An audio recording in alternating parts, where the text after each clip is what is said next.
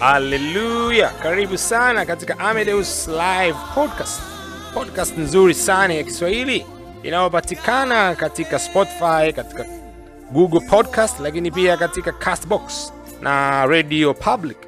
Podcast hii itabariki maisha yako, itakujenga kwa sababu tuna neno la Mungu linalohubiriwa duniani kote, kama ambavyo uh, ufunuo wa kipekee aliopewa mtu wetu wa Mungu mchungaji Kristo wa Kilome na tuna Rhapsody ya uhakika katika matoleo matatu makubwa ambayo ni ad, kwa ajili ya wale watu wazima au Rhapsody kwa ajili ya adults, lakini pia tunao zile Tivo ambazo ni mahususi kwa ajili ya teenagers, vijana miaka 13 mpaka 19, lakini pia tunao kwa ajili ya wale wasomaji wa awali miaka 6 mpaka 12.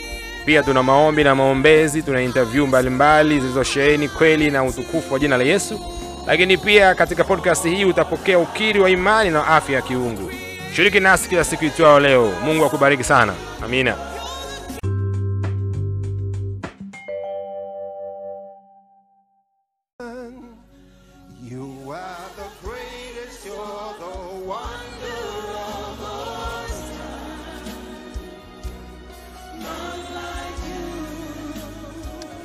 Haleluya! Wow, karibu tena katika siku nyingine njema na kipekee in Amadeus Live Podcast, wakati mzuri sana wa kujifunza katika Rhapsody ya uhakika, kitabu chetu ambacho kinaandikwa na mtu wetu wa Mungu mchungaji Kristo Kilome PhD, kitabu ambacho kinakujia kila mwezi na kina neno la kila siku. Hichi ni mahususi kwa ajili ya toleo la watu wazima lile, na neno la Ijumaa leo tarehe 16 Februari 2024 inasema utambulizi, utambuzi wa hali ya juu kwa njia ya neno. Oh, utambuzi wa hali ya juu eh? Kwa kupitia neno, kwa neno la Mungu linakufanya uwe na utambuzi usiokuwa wa kawaida eh? unaopitiliza unasema mtazamo na fikra ya mwanadamu. Unaweza kuwa na uelewa wa ndani kuliko yanayoonekana kule nje. Andiko letu la ufunguzi nitoka katika kitabu cha Yoshua sura ya kwanza mstari wa nane. Neno linasema kitabu hichi cha Torati kisiondoke kinywani mwako, bali tafakari maneno yake mchana na usiku, upate kuangalia kutenda sawasawa na maneno yote yaliyoandikwa humo, maana ndipo utakapoifanikisha njia yako, kisha ndipo utakapostawi sana. Hmm? Kitabu hichi cha Torati kisiondoke kinywani mwako, bali tafakari maneno yake mchana na usiku, upate kuangalia kutenda sawasawa na matendo yote, maneno yote yaliyoandikwa humo. Ha. Kwa hiyo uh, unapaswa neno hili ulitafakari usiku na mchana hmm? Likae katika kinywa, chako ulizungumze tena, liwe ndio linaamua, ungesema fikra zako na mtazamo wako, mwitikio wako. Kuna swali mtu wetu wa Mungu mchungaji aliwahi kuuliza kwamba ukiwa wewe peke yako ni nini ambacho unazungumza? Yaani ukiwa mwenyewe bafuni, huko chumbani, umelala peke yako, huko mtu mwingine, mwenyewe unaendesha gari au umekaa sehemu umetulia fikra yako na mtazamo wako ina ina ungesema inaambaambaa kwenye vitu gani? Ni mazungumzo gani ambayo unazungumza kuhusiana na wewe mwenyewe? Hmm. Je, ni mazungumzo ambayo yame ungesema yametolewa kutoka katika neno, yamechochewa na neno, yamesukumwa na neno, au ni mtazamo na fikra ya ulimwengu hmm, kuhusiana na biashara yako, kazi, au unawaza namna gani ambavyo hujaweza kufanikiwa, hujaweza kushinda, hujaweza kuwa bora au unawaza kuhusiana na baraka za Mungu, fadhili zake, wema wake, utukufu wake juu yako? Hmm. Wazo zuri sana la kujiuliza, swali zuri sana hilo kulitafakari pia. Mtoto wa Mungu anasema katika Timotheo wa kwanza sura ya 4 mstari wa 15, Paulo alimwambia Timotheo, utafakari hayo, jitoe ukae katika hayo, ili kuendelea kwako kuwe dhahiri kwa watu wote. Hmm? Unaposoma mstari wetu wa ufunguzi katika ile tafsiri ya Kigiriki inaitwa Septuagint e, inaeleza ambayo ni, ni Biblia ya Kigiriki hiyo ambayo ili ungesema ni tafsiri ya Agano la Kale katika lugha ya Kigiriki, sababu Agano la Kale liliandikwa kwa Kiebrania, kwa tafsiri ya kwanza ilikuwa ni ya Kigiriki. Sasa inasema sio tu kwamba utapata mafanikio mazuri kutokana na kulitafakari neno, pia utakuwa na utambuzi hmm? utakuwa na insight, deep insight au utakuwa na uerevu wa ndani kabisa. Kwa hiyo sio tu kwamba uh, utakuwa bora uh, kupitia ungesema neno la Mungu unavyolisoma na, kuli, na kulitafakari, lakini pia litaongeza uelewa wako, uerevu wako wa ndani kwa namna ambayo sio ya kawaida. Hmm? Zuri sana ilo kulielewa na kulitambua na ku, kutembea kwenye uhalisi wake. Na neno la kigiriki au la kiunani linaloitwa suniam maana yake ni unakuwa na akili timamu.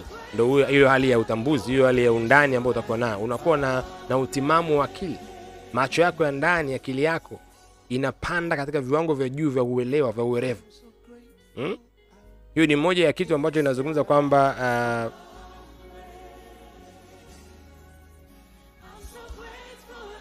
kwenye kufanikisha njia yako moja ya vitu ambavyo utafanikisha ni hii kwamba utakuwa na utambuzi wa ndani hmm? utakuwa na utimamu wa akili usiokuwa wa kawaida macho yako ya ndani yatatiwa nuru ule upofu ule ungesema ile hali ya giza ule hali ya utando katika uelewa katika fikra inaondoka. Na mtoto wa mungu anasema utagundua kuwa ufahamu wako umekuwa ni wa kuongezeka zaidi umeenda juu zaidi. Utambuzi wako uelewa wako umekwenda ndani zaidi una kina zaidi. Hmm.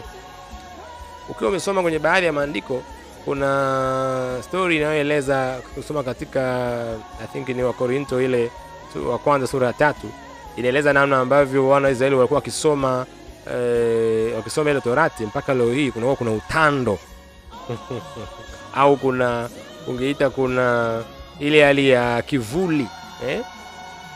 ya kutokuelewa kama ambavyo biblia inasema utaji kama ambavyo musa alitoka kule e, mlimani juu akiwa ilibidi ajifunike e, kama vile u, e, ukisema kama vile kama vile aina fulani ya baibui fulani yani ajifunike usoni ili wale wana wa israeli wasi- wasimtazame kwa sababu mwanga wake ulikuwa ni mkali sana. Na biblia inasema kwamba mpaka leo hii wanavyozidi kila wakisoma ile torati bado kuna kama vile utaji umefunika fikra yao na mtazamo wao wasiweze kuelewa injili ya kristo kwa hiyo unavyolitafakari neno ule utaji unaondoka. Ule ungesema kile kivuli kinaondoka unakuwa na wepesi na uelewa wa fikra na mtazamo wako. Na mtoto wa mungu anasema inanikumbusha kile ambacho biblia inasema katika zaburi ya 119 sura mstari wa 98 mpaka 99 inasema maagizo yako hunitia hekima kuliko adui zangu kwa maana ninayo siku zote. Nina, ninazo akili kuliko wakufunzi wangu wote maana shuhuda zako ndizo nizifikirizo. Ndizo tafakari zangu.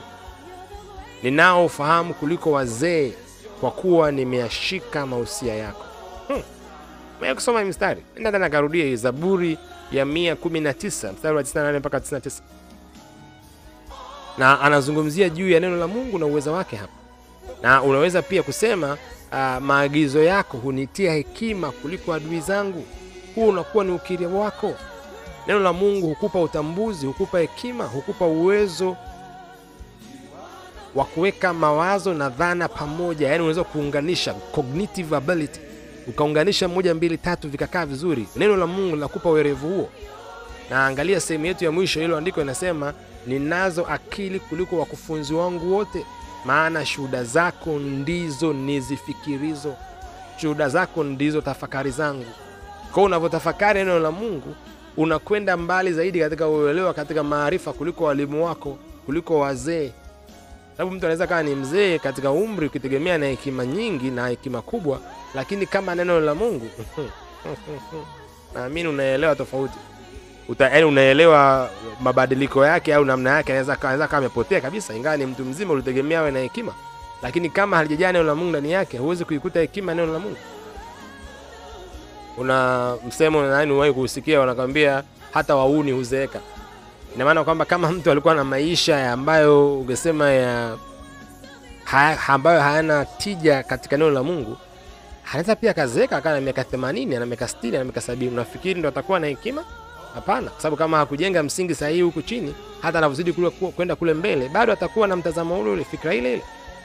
Na mtoto wa mungu anasema ushuhuda wa mungu maana yake ni matamko ya mungu matamko yake juu yake mwenyewe matamko ya mungu juu yetu na kuhusu ufalme wake na kadhalika. Hizi ndizo shuhuda zake kwa sababu ulitafakari juu ya shuhuda zake una akili zaidi kuliko walimu wako wote. Haleluya! Mungu atukuze. Ndio neno linasema hivi. Kwa neno la mungu lina uwezo wa kuboresha fikra na mtazamo wa mtu kuliko ambavyo hata walimu wake wangeweza kuboresha na kumfundisha. Akusoma kusoma mstari wa mia moja katika zaburi unasema nina ufahamu zaidi kuliko wazee, kwa kuwa ninayashika mausia yako. Hii ni sehemu ya kile ambacho neno Mungu linafanya maishani mwako, ikiwa utalizingatia katika kushughulika kwako na watu na katika kushughulika kwako katika biashara na katika shughuli zako za kifedha, unakuwa na hekima na uwezo wa kimungu hmm? divine ability na hiyo inamaanisha hakuna nafasi ya kushindwa katika maisha yako, kwa sababu Roho wa Mungu kupitia neno lake hukupa uwezo mkuu na akili isiyokuwa ya kawaida. Oh, haleluya! Kwa kupitia neno la Mungu unaweza kuwa na akili isiyokuwa kawaida, uwezo usiokuwa kawaida katika biashara, katika kazi, katika ajira, katika familia, katika malezi, katika kila nyanja, kwa sababu neno la Mungu linagusa kila kitu, linahudumia kila kitu, lina uwezo wa kila kitu. Kumbuka kila neno la Mungu lenye pumzi lafaa kwa ajili ya nini? Kwa ajili ya kuonya, kwa ajili ya kuadabisha, kwa ajili ya kuelekeza, kwa ajili ya kuimarisha, kwa ajili ya kujenga. Hmm. Hebu fanya sala hii pamoja na mimi siku ya leo.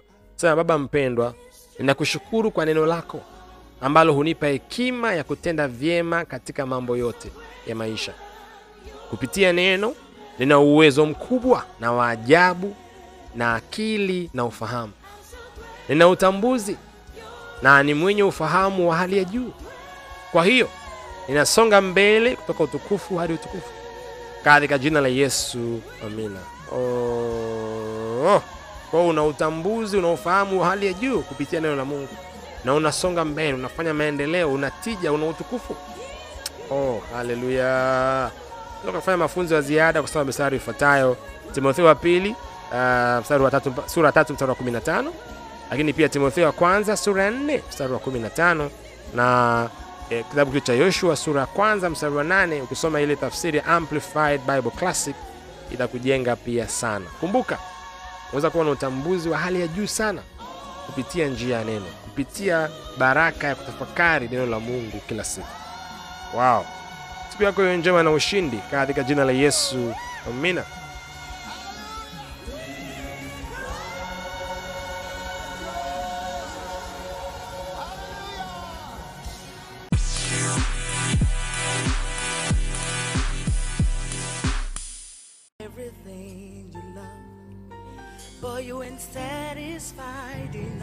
Haleluya! Karibu ufanye sala ya wokovu pamoja na mimi pale ulipo. Naamini kabisa maneno haya ambayo unayazungumza leo hii, na upokee uzima wa milele, uhame kutoka katika ufalme wa giza uingie katika ufalme wa nuru. Sema maneno haya pamoja na mimi, sema: ee Bwana Mungu, ninaamini kwa moyo wangu wote katika Yesu Kristo mwana wa Mungu aliye hai. Ninaamini kuwa alikufa kwa ajili yangu na kwamba Mungu alimfufua kutoka katika wafu. Ninaamini kuwa yu hai leo hii. Ninakiri kwa kinywa changu ya kwamba Yesu Kristo ni Bwana wa maisha yangu kuanzia leo. Kupitia yeye na katika jina lake nina uzima wa milele, nimezaliwa upya. Asante Bwana kwa kuiokoa nafsi yangu. Sasa mimi ni mwana wa Mungu. Oh, haleluya!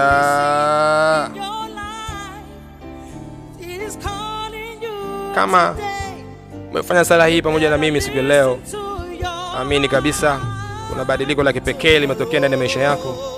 Wewe umehamishwa kutoka katika ufalme wa giza, umeletwa katika ufalme wa nuru wa mwana wa pendo la Mungu, na Yesu Kristo ni Bwana wa maisha yako kuanzia leo hii, na hakika maisha yako hayatakuwa kama ambavyo alikuwa mara ya kwanza. Kuna nguvu ya kipekee ya Mungu itadhihirika kuanzia leo hii, kuanzia wakati huu tunavyozungumza, tayari ni halisi ndani yako sasa, na ningependa uwasiliane nasi katika namba zifuatazo 0736 000999 uweze kupata shuhuda yako ya kile ambacho Bwana amesema na wewe leo wakati unapokea wokovu, lakini pia uweze kupatia kitabu kizuri cha Rhapsody ya Uhakika, ukuwe vizuri katika imani ambayo umepokea ya Bwana wetu Yesu Kristo. Wow, siku yako hiyo njema, iwe ya ushindi na utukufu katika jina la Yesu, amina.